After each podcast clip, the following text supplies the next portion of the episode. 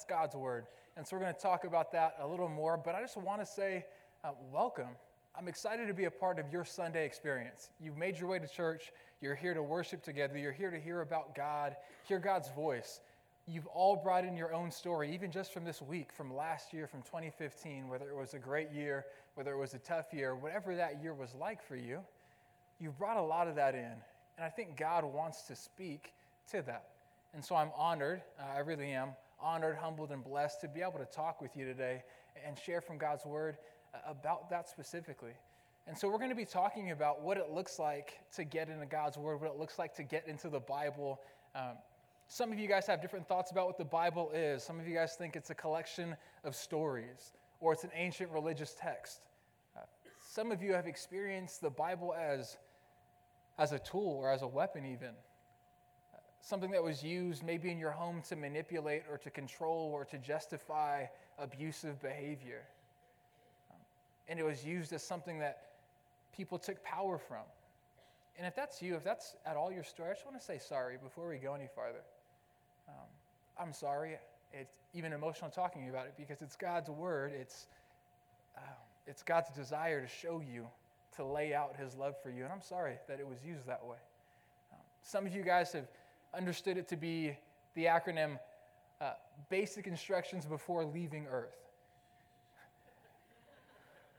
Even that, easy to remember, kind of sticks, is such a short sale of what God's Word is. Even that falls so much shorter than that.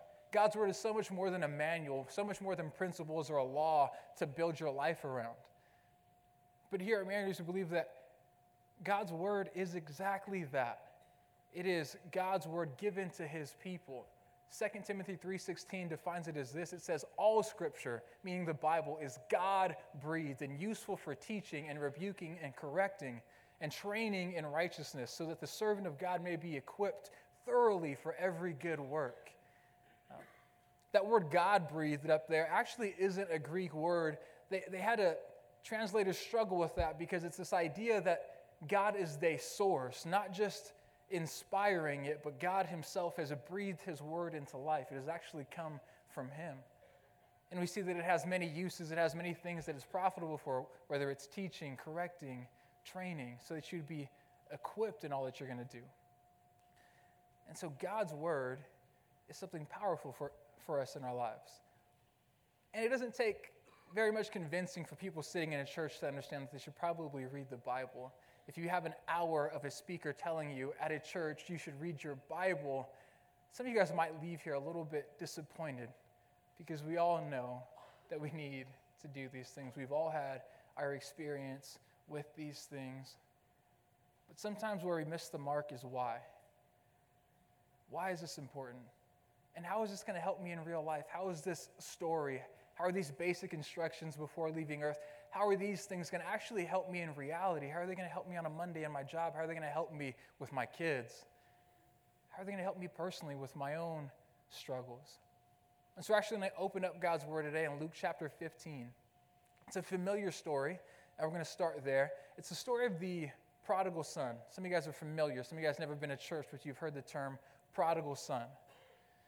And actually, I, I want to step back away from that title because it's really a story about two sons, an elder son and a younger son.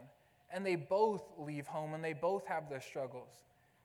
Many of you know about the prodigal son, the younger son, who asks for his inheritance from his father, basically saying, Hey, dad, I wish you were dead because if you were dead, I would get all of the property that was owed me, all of the wealth that was due to me. We've never said anything that crazy to our parents, right? In a teenage fit of rage, we've never said anything so crazy as to be I wish you were never here. I wish you were gone. Things would be easier without you. And surely none of us have said anything like that as adults, right? We've never been in that place. So his father gives him the inheritance and lets him go. And it says that he goes out and he lives his life loosely. It says that he spends his money on loose living, spending it on any lustful desire of his heart. And he goes out and he hits rock bottom. And that's where we're going to pick up the story in verse 17. You can read along on the screen with me. We'll have the scriptures for you. Uh, Luke chapter 15, verse 17, and it says this But when he came to himself, he said, How many of my father's hired servants have more than enough bread, but I, have, I perish here with hunger? I will arise and go to my father, and I'll say to him, Father, I have sinned against heaven and before you. I am no longer worthy to be called your son. Treat me as one of your hired servants. Now he arose and came to his father. But while he was still a long way off, his father saw him and felt compassion and ran and embraced him and kissed him. What a beautiful picture. And the son said to him, Father, I have sinned against heaven and before you. I'm no longer worthy to be called your son. But the father said to his servants, Bring quickly the best robe and put it on him, and put on a ring on his hand and shoes on his feet, and bring the fattened calf and kill it. And let us eat and celebrate. For this my son was dead and is alive again. He was lost and is found. And they began to celebrate. Now, that's the story that most of us are familiar with, but there's a second half, there's a back half of the story. See, there was two sons. There was the older and the younger. The younger comes home, is embraced, is loved by his dad. But the elder son, the one who stayed home and did what he was supposed to, and read his Bible every day, and showed up to church, and did all the right things, and didn't go out, and got good grades, and wasn't disobedient, and put his head down, and did the work, and stayed home. Well, he has a story too. Continuing on, verse 25. Now his older son was in the field, and he came and drew near to the house. Both sons are coming in here, both of them. He heard music and dancing, and he called one of the servants and asked what these things meant. And he said to him, Your brother has come, and your father has killed the fattened calf because he has received him back safe and sound. Now look at the older son's reaction. But he was angry and refused to go in. His father came out and entreated him, but he answered his father, Look, these many years I have served you. I've never disobeyed your command, yet you never gave me a young goat that I might celebrate with my friends. But when this son of yours, see how he even disassociates himself from his brother? He doesn't say this brother of mine, he says this son of yours. He's already creating distance, even in the way he's talking. But this son of yours came who has devoured your property with prostitutes. You killed the fattened calf for him and said to him, and the father said to him, Son, you are always with me, and all that is mine is yours. It was fitting to celebrate and be glad, for your brother was dead and is now alive. He was lost and is found. Uh, would you pray with me before we go on? God, we thank you for this time around your word. We believe that your word uh, is powerful. Um, more than just instructions, God, we believe that your word can transform a heart, that you can change us from the inside out, God, that you can touch those places in us that have been empty for so long and bring life. That is what you do, God. You can bring dead things to life. So, would you be with us now? Would you speak uh, to your church? God, would you show them that you love them? In ways that only you can. So we thank you, Lord. We offer this time to you. It's in Jesus' name we pray. Amen. So it's New Year's. Uh, we all have our New Year's resolutions. Some of us, a lot of us want to exercise, we want to eat better, we want to aspire career wise to hit these different goals. Uh, one of my goals was to just eat better. You know, I'm, I just, I don't feel like I can eat, consume the amount of food for very much longer these next few years. I'm going to start to feel it. And so on Friday, uh, you guys know it's January 1st. And so we're out, we're hanging out. I'm like, all right, I'm going to eat better. And it just got late. My wife didn't feel like preparing a meal, and neither did I. We ended up at a drive through and six tacos, two burritos, and a double Del cheeseburger later. I just figured, well, you know, this New Year's diet can start on the second. And then I realized the second was a Saturday, and no one starts a diet on the weekend. So We'll see what happens tomorrow. But we're in this time where we're setting up these goals and ideas and aspirations for the new year. And we have these goals, these different ways we're going to branch out, these different ways we're going to um, attack the new year. And one of the places you might find yourself, as so many people do in the month of January, is this odd place called uh, the gym. Yes, and it is an odd place, almost as odd as Walmart, but not quite on the level of Walmart. Those of you guys who aren't chuckling, it's because you've never been. I want to invite you to go maybe after hours, between the hours of 10 and 12. It'll be an adventure, it'll be fun.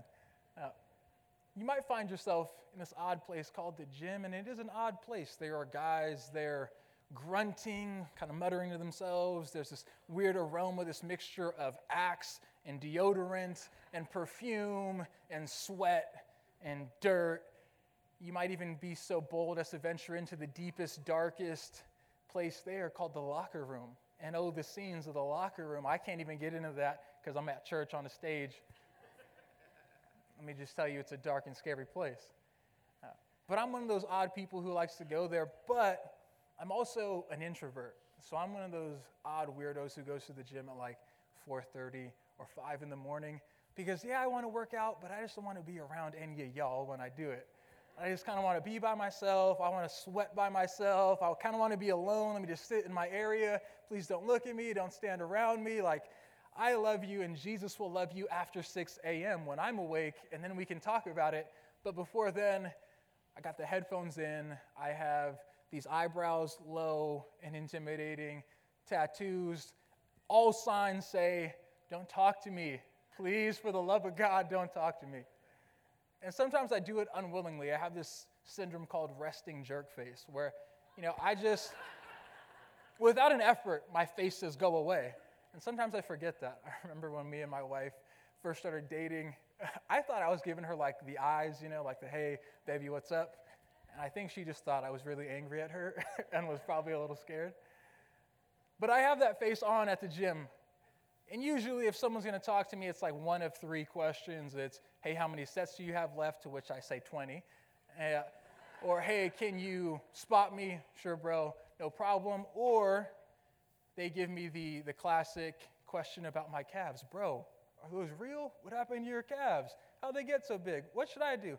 I don't know. You don't want big calves. They're heavy, they're slow, they make buying jeans a pain. Like, if your goal this year is to have bigger calves, get a new goal. it's just not worth it. And so I kid you not, like two weeks ago, I'm in the gym, I'm working out, it's going great. No one's talking to me, I'm not talking to anybody. And then this guy walks up, kind of a smaller guy, um, but doesn't seem to be intimidated or worried, just comes up and kind of taps me on the shoulder. I take out the headphone that he was supposed to see and walk away from. And I said, okay, well, I guess I'll take that out so I can hear what you have to say now. And uh, he doesn't hit me with the how many sets. He doesn't say, hey, can you spot me? And he's not looking awkwardly at my calves, so it's not about my calves. And he says, hey, bro, you ever thought about, you know, life and if there's more than this? And I'm kind of like, well, that's an odd question. Okay, uh, yeah, sure, yeah, yeah, absolutely. And he says, What about heaven? I'm like, Oh, I know where this is going. I've been down this road before. Yeah, yeah. He's like, I just want you to know Jesus loves you. And I'm, like, this guy doesn't know me. I'm, you know, what do I say? Oh, I'm a Christian too. What, what do I say? So I don't say anything. And I just let him continue to go on. You know, Jesus died for your sins. He loves you. He cares about you. Uh, no matter what you look like, He cares for you. All right, well, I guess I'll go home. Uh, but I hear this, and he's talking to me about it, and he's witnessing to me, and he's evangelizing. And uh, let me just tell you, as I'm sitting there thinking about how I'm going to respond, there was so much a part of me that just loved being anonymous. I loved that he didn't know that I worked at a church or I knew Jesus. I loved just being someone who could have a truly fresh start. So much of me wanted to say, Yes, pray for me. Let's pray together.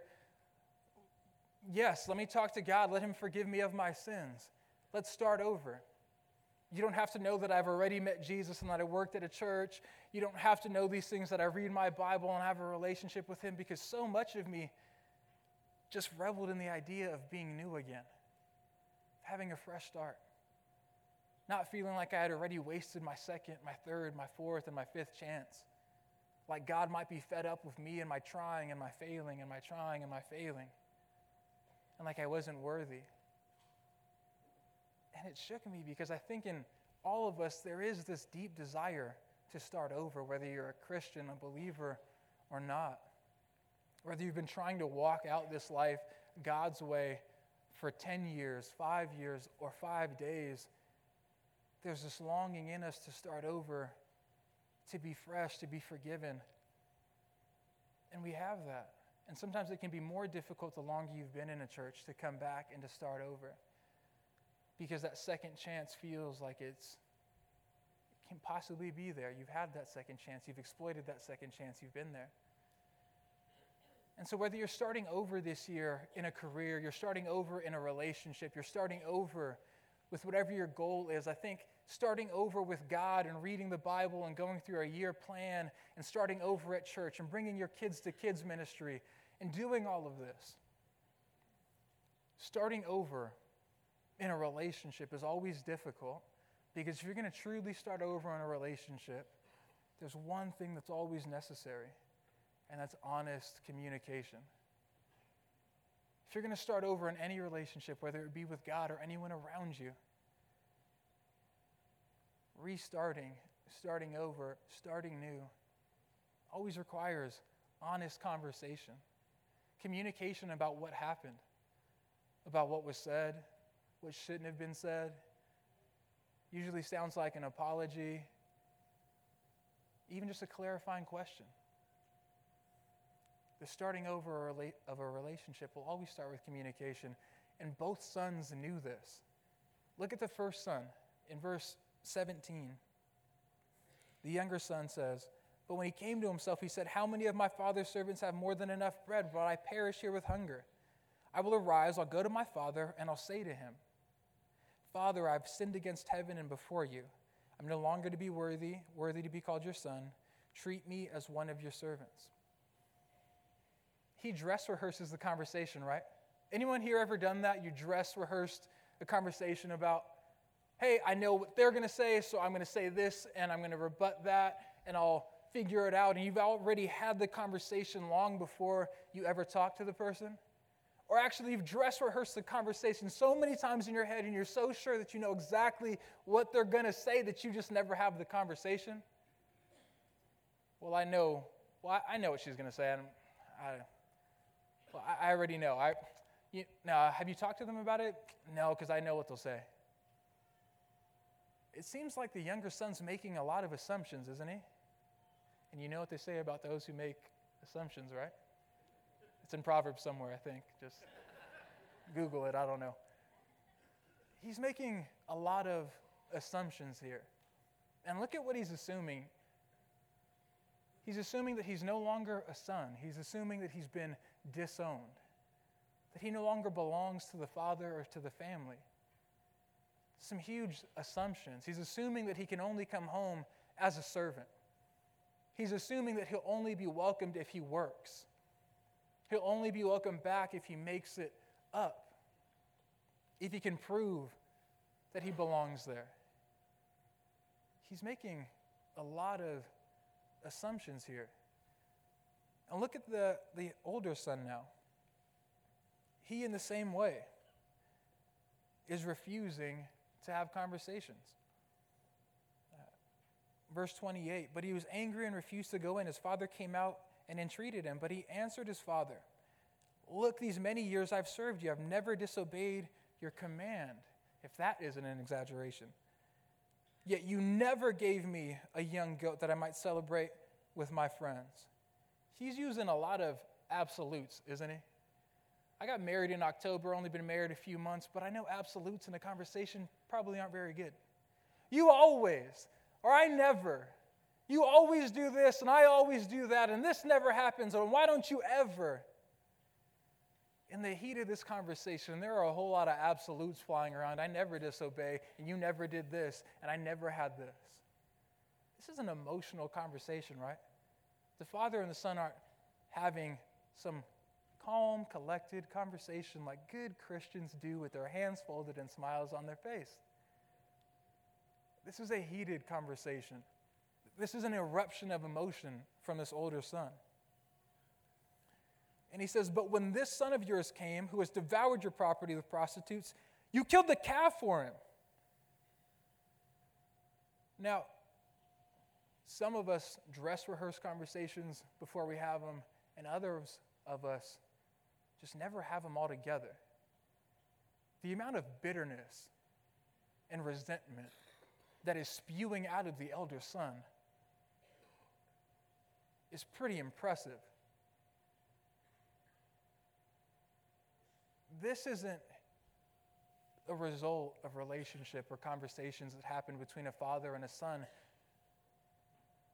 The father runs out to meet his younger son and welcome him and hugs him and embraces him. His older son does quite the opposite. He stands back and refuses to welcome him in. He stands back and keeps his distance. Their hearts couldn't be further from each other. See, this story isn't about one lost prodigal son who goes off, lives a crazy life, and comes home. It's about two sons who were both lost, who both left home. One still lived there, but he had departed nonetheless. He was living in the home of the Father and had departed nonetheless. Their hearts were no closer. His heart was no more closer than his younger brother. One was lost in lust, and the other was lost in bitterness and resentment. It's unfortunate that our churches can be filled with both of these hearts. With one completely lost in lust and one completely lost in bitterness and resentment towards those who are lost in their lust. All the while, the heart's father is for both of them. Did you notice that the father ran out to the younger son and he also left the party to run out to his elder son? Do you notice the consistency of the father's heart? And even the consistency of both sons. Both wanted the inheritance. One was just going to rebel and get it his way, and the other was going to get the inheritance the right way. He was going to earn it, he was going to serve his father. And what was supposed to be service to his family somehow became slavery to an idea, slavery to this inheritance, slavery to property and was all about what was due to him and what he rightfully deserved. It's always incredible to me when I, as a Christian, become, can become so consumed with what is due me and what's rightfully mine because I did the right things and I didn't go there and I respected that person and I talked the right way and I give my tithe and I show up to church. When my faith is built around God giving me everything I didn't deserve in His Son. Yet in the day to day, I can be consumed with getting what I deserve. And I balk at it. I'm so angry with those who get what I don't think they deserve at all. That guy hasn't loved you. Why does he get that? Why does he get that blessing? Why did he get that promotion? He surely doesn't love you the way I love you. Look at what I do. And there's a subtlety to bitterness and to resentment when we avoid these conversations. Some of us will avoid prayer and reading your Bible this year because it'll mean a conversation about a lustful lifestyle. And some of you guys will approach the scriptures and meet it because you're there to go to work and there to earn and there to deserve good things the rest of the day. I spent my 30 minutes with Jesus, so therefore the rest of my day will be blessed. And is a blessing with spending time with God. Yes, but are you entitled to comfortable circumstances because of your relationship with God? No. So both hearts are distant. But look at the way that God, the way that Father, the Father speaks in both situations. Looking at the first son in verse 20, uh, Luke 15, verse 20. And he arose and came to his father, but while he was still a long way off, his father saw him and felt compassion and ran and embraced and kissed him.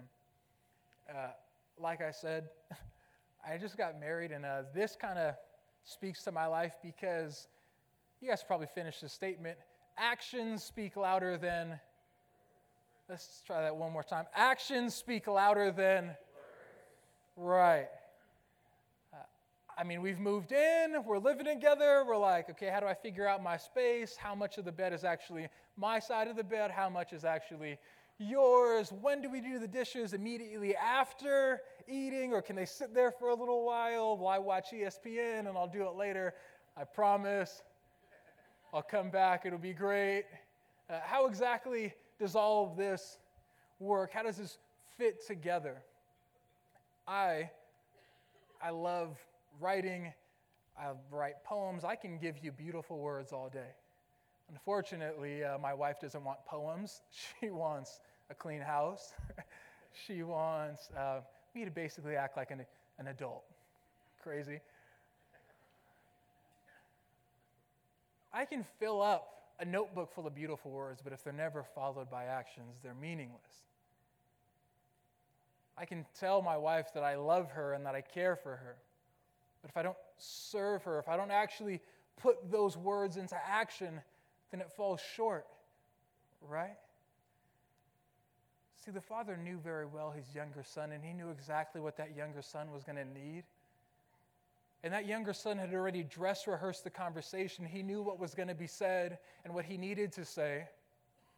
And so the father steps beyond a conversation and he acts. He runs out and embraces him. He puts an arm around him. So many times my wife will have a conversation with me about what's difficult at work, and more than my solution, she just wants an arm around her. Father knows exactly what that younger son needs at the moment, and his actions speak. He runs out and he meets him in the field, he embraces him, and he kisses him. And he holds him there. And then, of course, the younger son begins to say his part. Okay, well, this is where I say what I'm going to say. And did you notice in the story, it's like the father didn't even hear what he said? Like the father doesn't even acknowledge that he said anything. He says, Quickly, bring the best robe, bring the ring, put it on his hand, bring sandals, put him on his feet. Kill the fattened calf. We're going to celebrate. We're going to celebrate the son of mine. He was lost, he's found. He was dead, he's now alive. But look at the one thing that the father does say in direction of the younger son. Verse 24, these first four words For this, my son. For this, my son. Did the younger son need to know in that moment? This is where you really screwed up, kid. This is how you do it the right way. This is what you need to do and how you need to do it. Let me tell you how we fix the problem. Let me tell you how you're going to work your way back in here. Let me tell you about what privileges you're going to have and not have for the foreseeable future. You're going to be on a little bit of a probationary period. No, he says, My son. He says, Everything you thought you lost is still yours. You're still my son. I'm still your father. You have every right to be here. You're not a servant, you're not a slave, you're mine. I'm going to own you, everything you brought in the door. I'm not ignoring what happened, but you're still mine, and nothing can change that. Extremely similar to the next conversation, isn't it? The elder son goes off on a tirade saying, You never gave me this, you never gave me that. And what does the father say to him? My son, you are with me always, and everything that is mine is yours. Is the father saying, Hey, don't worry, I have more goats? Anyone here ever had a goat? Is he really angry about a goat right now? Is he really angry about a meal? Is he really mad that he's not having a party? Because we all know that no matter how great the party was on New Year's Eve, that's why some of you guys are here at church, right? Those end, right? Is the elder son really all knotted up because he didn't get to have that awesome party and he didn't get that awesome food? Or is he not just saying, Dad, what about me? I've been here, I've been doing this. What about me? Do you care about me? I see you love them and you care about them, but what about me? I know that you love the sinner and those who are messed up, but what about me? I'm trying. I'm working. I stayed home. Why does it matter that I'm doing the right thing if you love those who do the wrong thing? Who cares? And what's the father's answer? He doesn't tell him, here's where you went wrong. Here's the commandment you missed. Here's the thing you didn't study well enough. Here's the thing you didn't do enough of. He says, My son, everything that's mine is yours. You're always with me. What's he saying in that? He's saying, Yeah, you can have the other goats, you can have the inheritance. But more than that, you can have me. You can have the relationship with me. The father here has two sons who both want everything but him. The most painful character, the, mo- the character who's enduring the most in this story, isn't an older son or a younger son. It's the father who's constantly being rejected by his sons who don't want him but the things that he has. And he says to his older son, You have me. And I'm going to be more than any of that. Yeah, you have everything. All that's mine is yours, including myself, including our relationship, including the time we spend together. He says, You're mine, and I'm yours. And he says it to both sons. He says it to the son who's lost in his sin, and he says it to the son who's lost in his bitterness. He says, You're mine, and I'm yours. Both sons wanted an inheritance, and they both wanted to be slaves and servants. And the father says to both of them, You're a son, and I'm your father first. These last few years, uh, I've been playing, been playing rugby because I needed to find new ways to run into stuff at a fast speed. I, I don't know. I've started playing that. My dad's a rugby coach. Um, I didn't grow up with my dad. My dad and my mom got a divorce when I was three. So our time seeing each other would literally be like years in between. And so one of the ways I've been rebuilding that relationship with my dad is through playing rugby. He coaches, uh, I play. What a great way to start a relationship, right? Father, son, coach, player, great. And I've been playing, and a couple years ago, two years ago exactly, I think, uh, we played this game. It was a playoff game. It was against this team from Oceanside. And Oceanside has a large uh, Polynesian population. So Samoans and Tongans, a lot of big calves, big thighs, long hair, tattoos, a lot of that going on. And so, growing up as a kid, my mom uh, is Mexican, my dad was Tongan, so I was half of each one, obviously. And when you grow up half, you're like not enough of one or the other for either side. So, for like my mom's side of the family, uh, you look kind of different. Your legs are kind of big. I don't know if you're Mexican. Great. Okay. And then on the Tongan side, uh, you're not really big enough. I mean, you're kind of pretty, and we're not so. That's why my mom would tell me to make me feel better, okay? Um,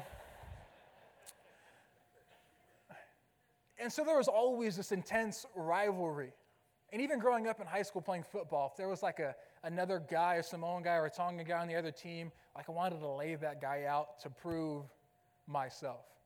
And so we're playing this team from Oceanside and rugby, and there's literally all Tongan and Samoan dudes, and then I think there was like one white guy. And I think I was a little more nervous about that guy because I was like, what'd you have to do to get into the club? You know what I mean? like, I'm a little scared of you right now, actually. And we're getting ready and we're lining up, and my dad's there. And this is a serious thing. Like, they're doing like a war chant and a dance before the game, and I'm and I'm about it. I'm like, yeah, boy, we're ready for this. Let's go. And I'm so excited and I'm so amped and I'm so pumped. And my dad was an awesome rugby player. Here's my chance. I'll take care of these guys. I'll prove who I am right now. And I remember, if you guys aren't familiar with rugby, it's a lot of running, tackling, basic stuff. A guy stands 20 yards from you, you stand here, you run up, you catch the ball, you collide. Um, I mean, yeah, it's, yeah, complicated. And so I see this guy. He's tattooed. I'm like, perfect. I don't have to wonder. This is going to be great. I run up, I catch it, and, and I do, guys. I'm just saying, it was pretty awesome. And I run the guy over. And I run him over. I get tackled by the next two guys, just saying. And they take me down. But as I was laying there, I get up, and as I stood up, I stood up with so much energy, just feeling this deep welling up from within me. This is what it was.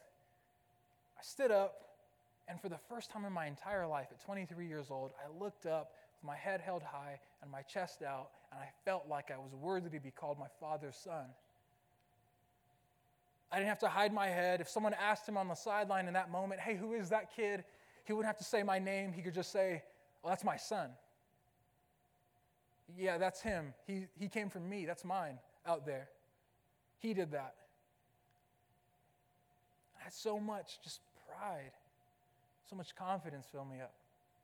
Well, that was the first play of the game. So the game went on, and I got shellacked a couple of times. I dropped the ball a few times. I'd done some good things, some bad things. And with the highs came the pride, and with the downs came the depression and the, oh no, well, that's embarrassing. I hope he didn't see that. I hope no one remembers that. I hope this doesn't come up in conversation afterwards. You see, sometimes we can get confused and think that as we're achieving things, as you step into 2016 and you accomplish some things, some significant things, that it's then when you've accomplished those things that you become significant, that you earn your place, that you show yourself to be someone. You prove to yourself and everybody else who you are. When God says, no, from the minute you step out of this building into life, you're mine and I'm yours. And whether success or failure is on the other side of those doors, you couldn't be more mine than you are right now. I couldn't be more pleased to own you than I am right now. I couldn't be more proud of you than I am right now. Significance isn't waiting on the other side of 2016. It's not waiting this December. It's here, January 3rd, for you. God's not waiting to see how you perform, whether you step up or whether you stumble. He's here to tell you now that you're approved of. Before Jesus got into ministry, as he was getting baptized, it says that the heavens opened up and God's voice could be audibly heard saying, This is my beloved Son, with whom I'm well pleased. Before Jesus had died on the cross, the Father was pleased with him. And he says the same thing to you today. You're my beloved son. You're my beloved daughter. With you, I'm well pleased. With you, I'm happy, I'm proud. How so? 2 Corinthians 5:21 says this, he made him who is without sin to be sin for us so that we would be the righteousness of God. Jesus brings you into that relationship. Jesus has made you a son, a daughter of a God who loves you hey, I thought this was supposed to be about reading God's word in the annual read. Oh, it is. I just believe that if you can know that you are loved by God and that He's proud of you before you read and before the results come in and before your Bible study's over and before you can pick out something good to share with a friend, that you're approved of, that you're loved, that you're always welcome, whether you're lost in lust or lost in bitterness, Come speak with the Father because His voice is there to tell you who you are when you forget. When the world tells you you're somebody else, God's word and His voice are there to remind you of who you are that's loved, that's righteous, that's enjoyed, delighted. And some of you guys will stand here and look me dead in the face and say that I know Jesus loves me, but lack so much confidence if I asked you if He liked you. Okay, I know you know Jesus loves you, but does He like you? Does he delight in you? Does he enjoy you? Does Jesus like hanging out with you? Does he like singing with you when you're at home? Does he enjoy when you're in the car dancing like a fool? Yes. Because our Father loves us that way. I want to encourage you as you step into God's Word, as you pick up an annual read, to not make it about what you're going to know, but who you're going to know. That it's about seeking God and His voice that can tell you who He is and who you are as a son or as a daughter of that God. That as you open up those pages, God would speak life into you. You don't need to be intimidated. God has given you His Spirit so that as you read, He'll give you understanding. Guys, I'm telling you, I got my first Bible that I borrowed from a church when I was 18. I hadn't read many books. I'd basically read a playbook, and that was about it. But God met me there, and I believe God's going to meet you there as you seek Him, as you step towards Him that way. It's a great act of faith to read a Bible. It's an incredible act of faith for you to sit down and believe that God's going to be there. But I believe God's calling you to that. I believe He's inviting you into that, inviting us into that as a church. Um, would you pray with me?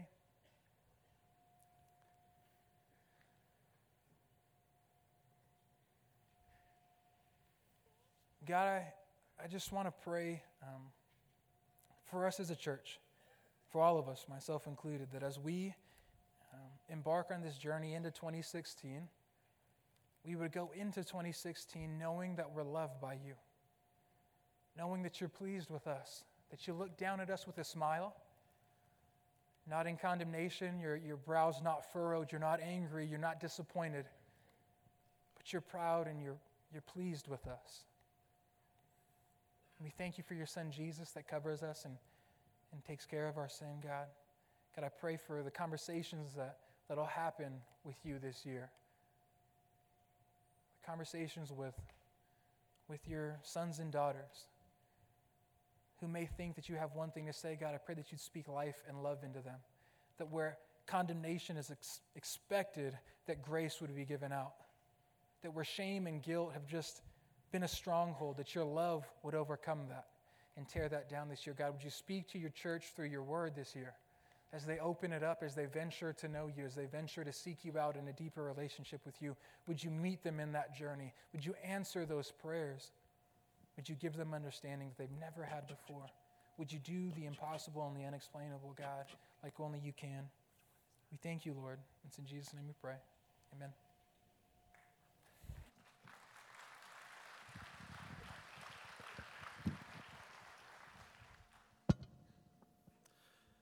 as I was listening to the message, I think this would be a, a great uh, time of. Uh, so we always do a response after the message, and that's so that's so key.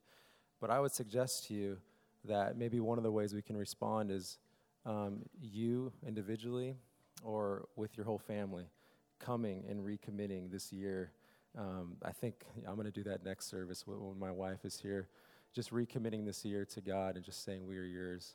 So there's a prayer.